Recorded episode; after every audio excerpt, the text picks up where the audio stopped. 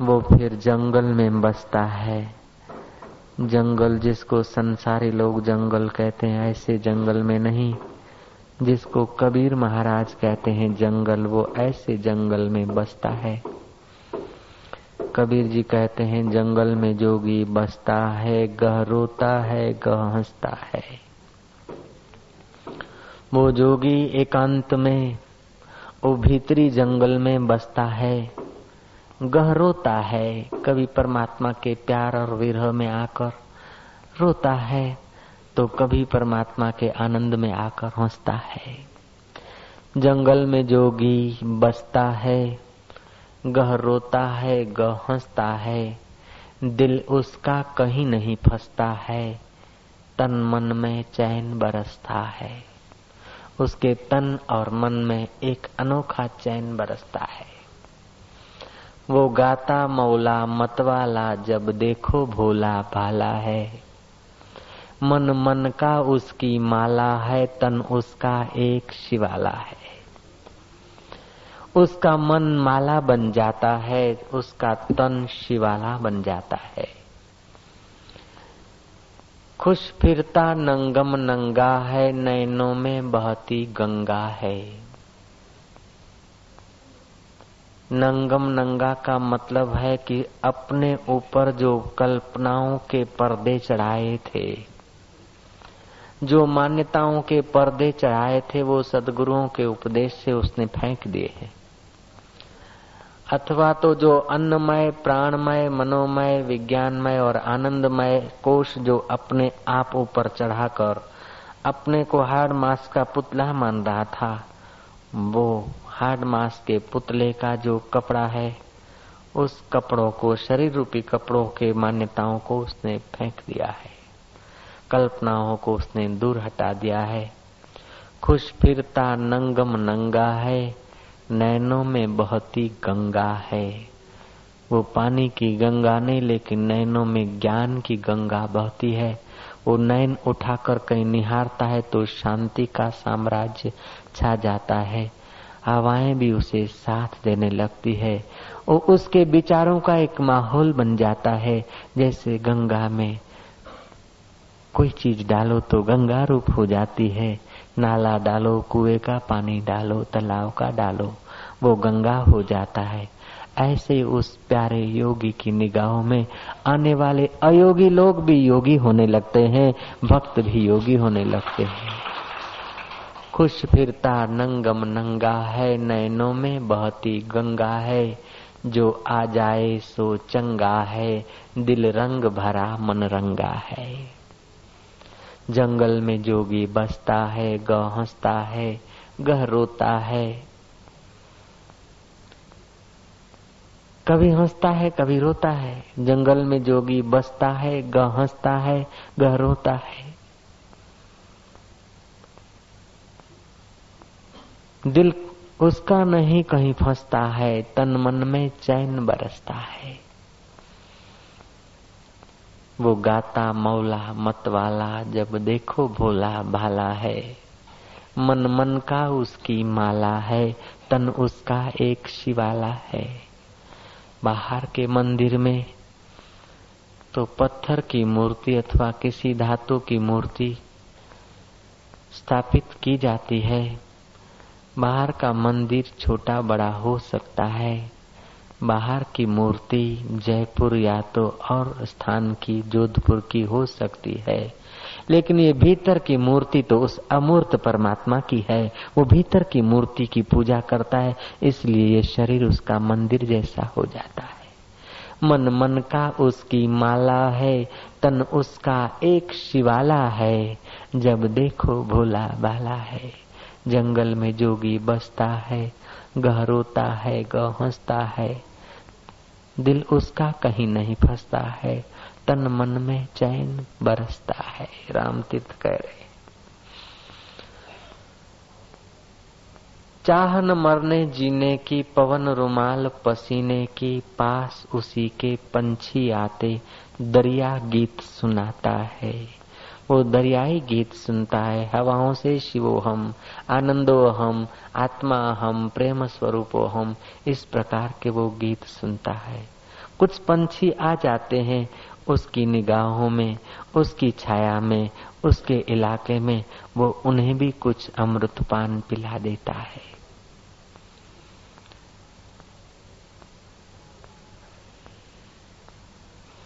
कबीर जी अपनी भाषा में कहते हैं निरंजन बन में साधु अकेला खेलता है। निरंजन बन में जोगी अकेला खेलता है। बखड़ माथे गौ आई, उसका दूध विलोता है। बखड़ माथे गौ आई, उसका दूध विलोता है। माखन माखन साधु खाए, छाछ जगत को पिलाता है। निरंजन बन में साधु अकेला खेलता है। निरंजन बन में जोगी अकेला खेलता ये समझ लेना जरा। निरंजन।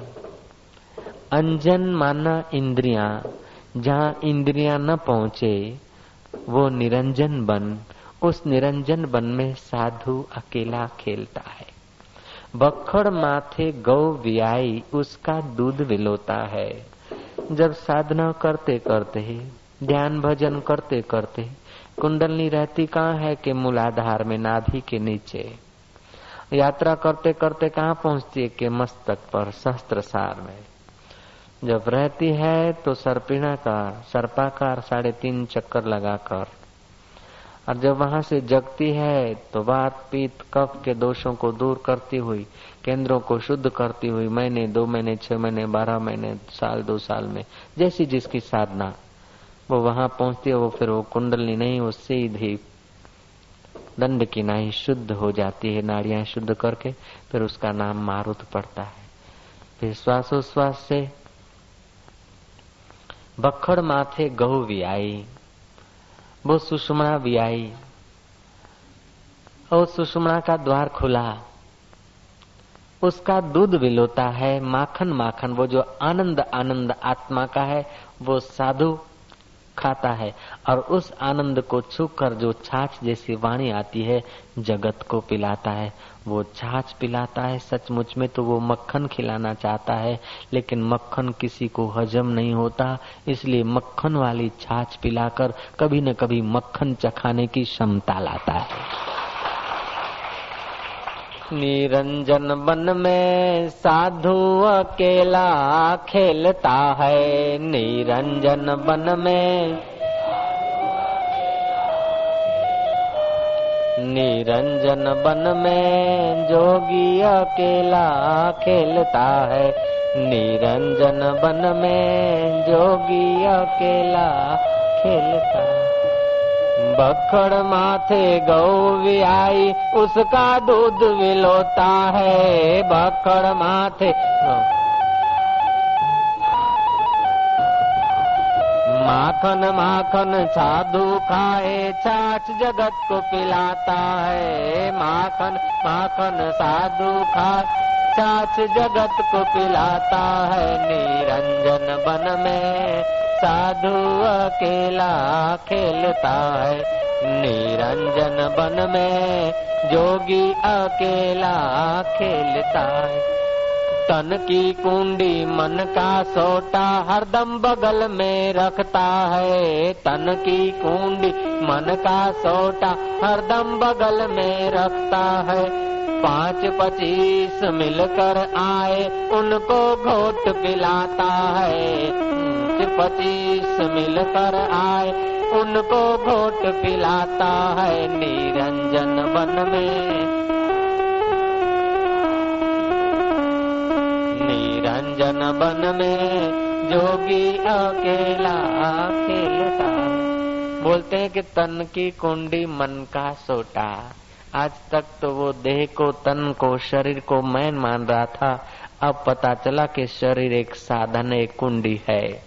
और मन मन उसकी आज्ञा में रहता है। मन को अपने आज्ञा में एकदम दंड जैसा रखता है। मन का जब चाहे तब उपयोग कर लेता है। तो शरीर रूपी कुंडी में मन रूपी सोटे से, डंडे से, हरी रस घोट घोट के दूसरों को पिलाने का उपयोग करता है। तन की कुंडी मन का सोटा हरदम बगल में रखता है। पाँच पच्चीस मिलकर आए, उनको घोट पिलाता है। निरंजन बन में साधु अकेला खेलता है। कागज़ की एक पुतली बनाई, उसको नाच नचाता है। आप ही नाचे, आप ही गावे, आप ही ताल मिलाता है। निरंजन बन में साधु अकेला खेलता है। अब कागज़ की पुतली क्या है? नाच क्या है? ताल क्या है? ये जरा तुम खोजना, मैं भी खोजता हूँ। फिर दूसरी सभा में इसकी चर्चा करेंगे। इस वक्त तो बोलने की रुचि नहीं होती। जिससे बोला जाता है, उसी में डूबने की इच्छा हो रही है। कब तक बोलेंगे, कब तक देखेंगे, कब तक मिलेंगे, कब तक बिछड़ेंगे? हुआ तो फकीर तो रहा नाता किसी से क्या, छोड़ा जो घर तो रहा रिश्ता किसी से क्या? छोड़ अपने दिल भर को, फिर मिलना किसी से क्या? तू बड़ी नंबेल पड़ा अपने यार से खेल, बाबा। ओम ओम ओम ओम ओम ओम।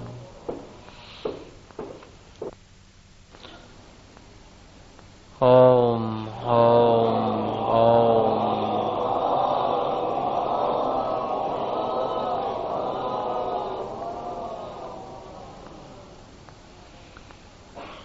वो जो तुम्हारा आत्मा है, उस आत्मा की गोद में मन को डूबने दो, वो शांति स्वरूप माँ के हृदय में जैसे माँ के गोद में बच्चा थका मांदा जा गिरता है, ऐसे तुम्हारे चित्त को अंतर्यामी परमात्मा रूपी मातृ के चरणों में डूब जाने दो। क्या होता है, कैसे होता है, कैसा होगा, इस झंझट में मत पड़ो।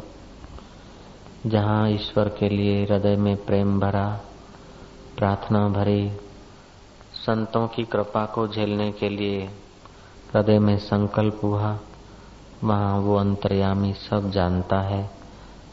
स्वाभाविक रीत से तुम्हारा मन ध्यान की उस अमृत धारा का स्वाद ले सकता है।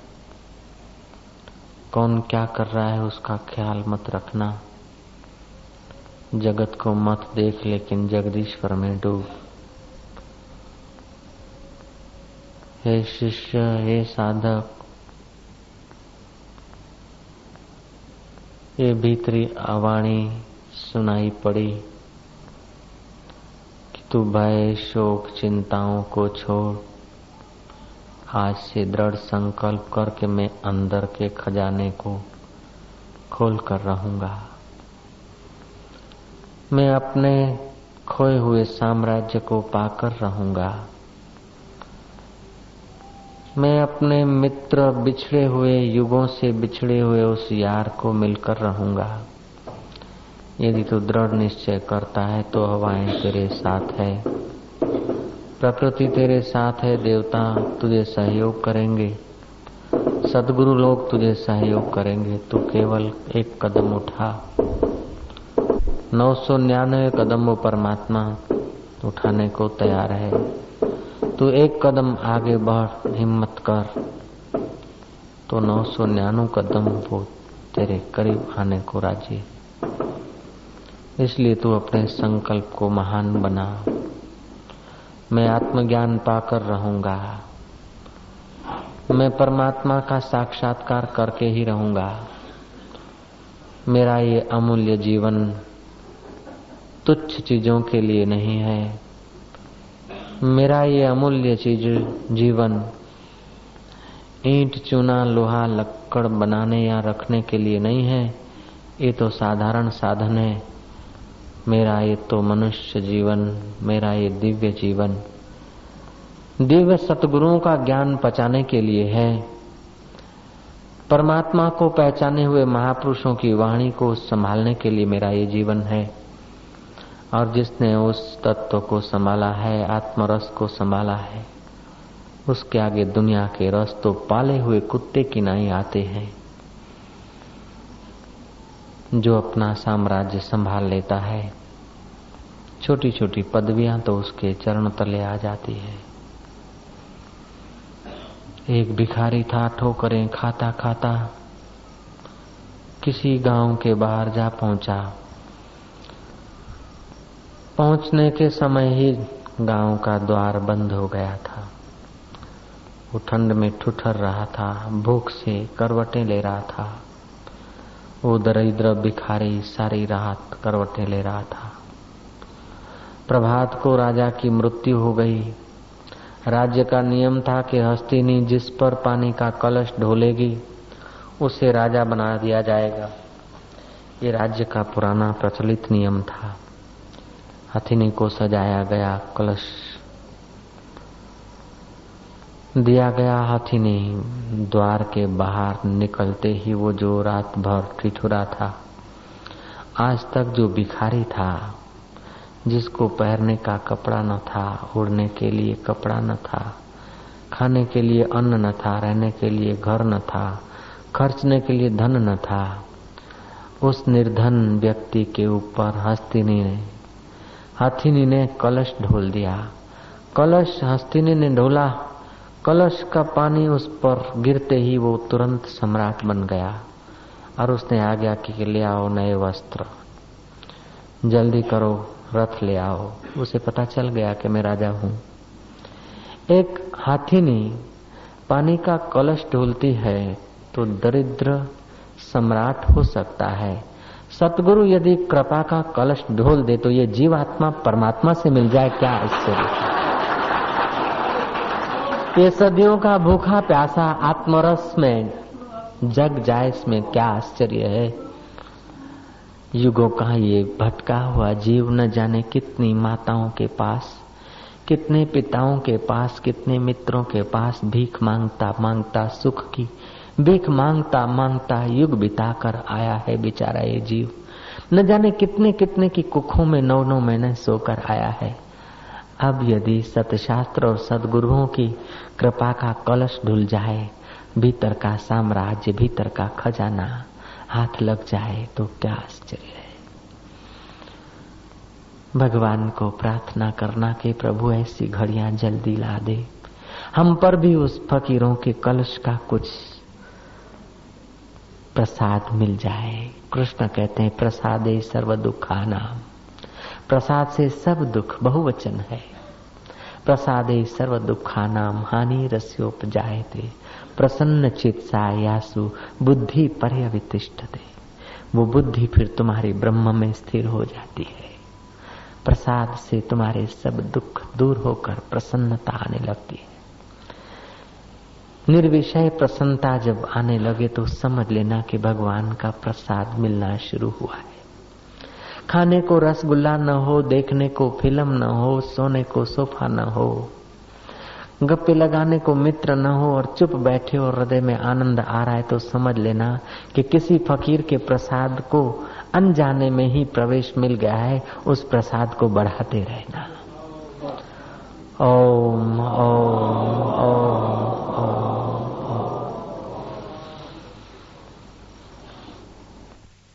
गुरु ने अपना अंत आवाज़ से शिष्य को कहा कि बेटे, ये जो कुछ बाहर दिखता है, चटक बटक, पद प्रतिष्ठा, आकर्षण विकर्षण का जो कार्य दिखता है, उन किसी पर विश्वास मत करो। ये तो फटाकड़े के फूल हैं, ये तो आतशबाजी के फूल हैं, ये सदा न रहेंगे। बाह्य दबदबा सदा न रहेगा, बाहर की अमीरी सदा न रहेगी, गरीबी सदा न रहेगी। मित्राचारी सदा न रहेगी, तू उस परम मित्र से मिल ले। तू भीतर के परम राज्य को पा लेना। तो अपने उस अंतर्यामी में गोता मारना। कहीं बाहर के आकर्षणों में अपने को उलझा मत देना। बाहर की निंदा और स्तुति का खिलौना अपने को मत बना लेना।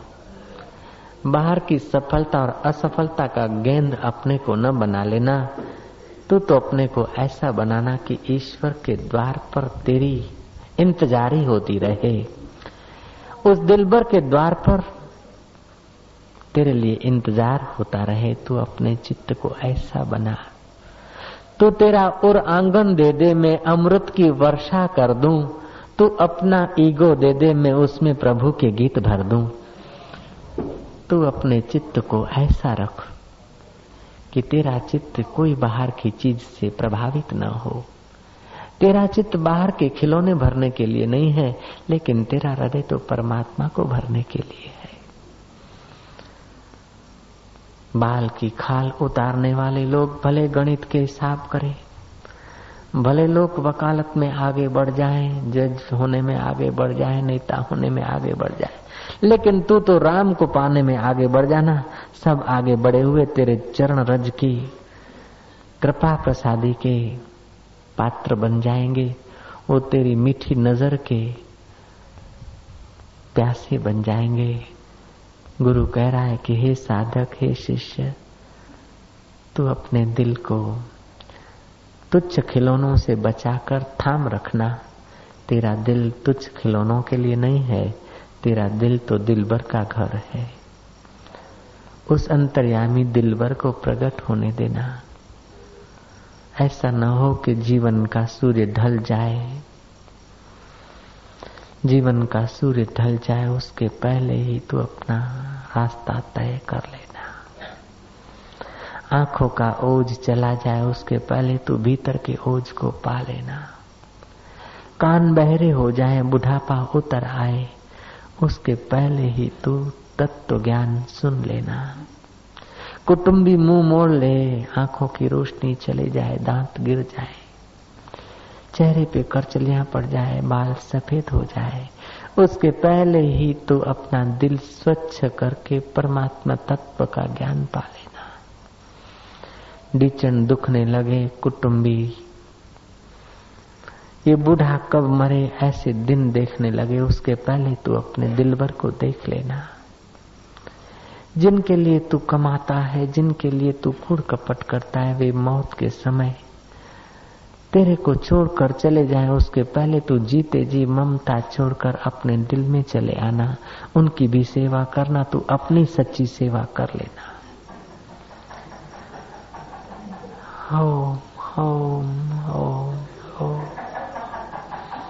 शमशान घाट पर पहुंचाकर तुझ पर लकड़ियों का ढेर लग जाए। चारों तरफ़ तेरे शरीर को आग घेर ले। उसके पहले तू चारों तरफ़ विवेक की आँख से निहारना कि जगत सब चलने वाला है, सब मिटने वाला है, सब चला चली का मेला है। ऐसा समझकर तू समय बचाना। अपने कार्यों में से थोड़ा थोड़ा समय बचाकर अपना महत्वपूर्ण कार्य अंतर्यामी परमात्मा के साथ अपने को जोड़ते रहना बेटे। गुरु कहने लगे कि, हे साधक, मैं सदा तेरे साथ। इस शरीर से तो नहीं हूँ, लेकिन तूने मंत्र लिया। तब से मैं तेरे आत्मा में आ जाता हूँ। तू मेरे से पूछते रहना। तू मेरे से मिलते रहना। जगत के विचार जब तुझे हिलाने लगे तो तू जगदीश्वर के विचार को सुनने के लिए मुझे कभी कभी बुलाता रहना।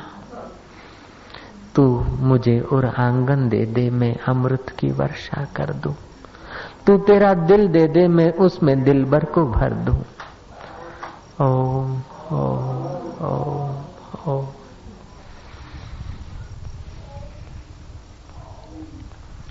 मौन होने में और परमात्मा के ध्यान में डूब जाने से क्या मिलता है? किसी डूबने वाले से पूछ। मौन से क्या मिलता है? किसी मौन होने वाले से पूछ। मीरा को क्या मिला? किसी मीरा से पूछ। गौरांग को क्या मिला? किसी गौरांग से पूछ। कबीर को क्या मिला? किसी कबीर से पूछ ओम ओम ओम ओम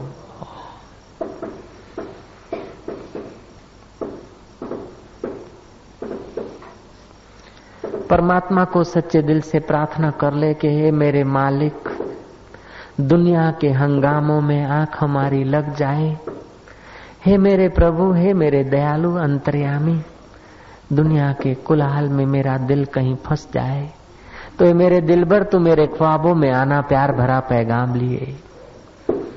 ना कोई संगी साथी ऐसा जो जीवन में साथ चले। ना कोई संगी साथी ऐसा जो जीवन में साथ चले। इन मेलों में रहकर मजबूर हम अकेले चले।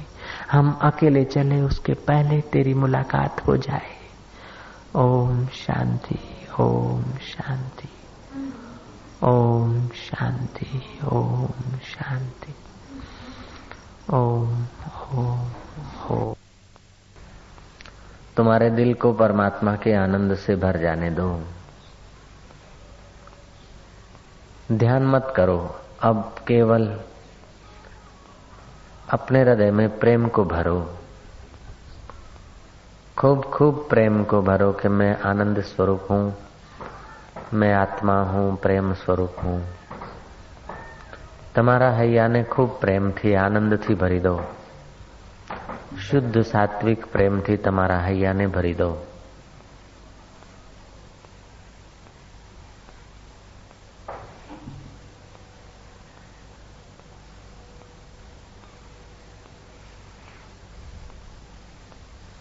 કરને કી કોઈ ચેષ્ટા ન કરો ધ્યાન કરવા માટે કોઈ પ્રયત્ન ન કરો સુખેથી બેસી રહો आराम से बैठे रहो खूब आराम से शरीर में कोई तनाव नहीं मन में कोई इच्छा नहीं बुद्धि में कोई गठमथल नहीं जैसे ब्रह्म अपने आप में मस्त है, ऐसे ही तुम अपने आप में मस्त हो जाओ। जैसे वो चैतन्य आनंद स्वरूप है, ऐसे तुम्हारा हृदय आनंद से भर जाने दो। जैसे वो परमात्मा शांत रूप है, तुम उसी की शांति में शांत हो जाओ। कुछ करो मत। कुछ सोचो मत। कोई इच्छा मत करो बस शांत सत्यम शिवम સુંદરમ તમારા ગુરુને જેમાં તમારી શ્રદ્ધા હોય તમારા ગુરુને તમારા ઈષ્ટને તમારા દેવી દેવને જેને તમે શ્રદ્ધાથી માનતા હો એને ખૂબ વાલ કરો વાલ કરતા કરતા તમારા હૃદયને વાલથી ભરી જવા દો हम्म। ये बड़ा सरल तरीका है ईश्वरी मस्ती में डूबने का। कंजूसी नहीं करो। खूब प्यार करो अपने इष्ट को, खूब बाल करो। अपने इष्ट को नहीं तो अपने हृदय में तो प्यार भर दो। वाह वाह। राम नाम की बूटी बाबा घोल घोल के पी, चुप होकर पी, गुनगुना के पी, मीरा ने पी, रविदास ने पी नरसिंह मेहता ने पी, मैंने पी, अब तू भी पी। ओम ओम की बूटी बाबा राम नाम की बूटी घोल घोल के पी। उत्सव मनाएंगे दो मिनट के लिए खुशियां मनाएंगे आज के दिन को धन्यवाद देंगे आज दूसरा जन्म हो रहा है આ બાળક રડતો રડતો નહીં પણ હસતો હસતો આવે છે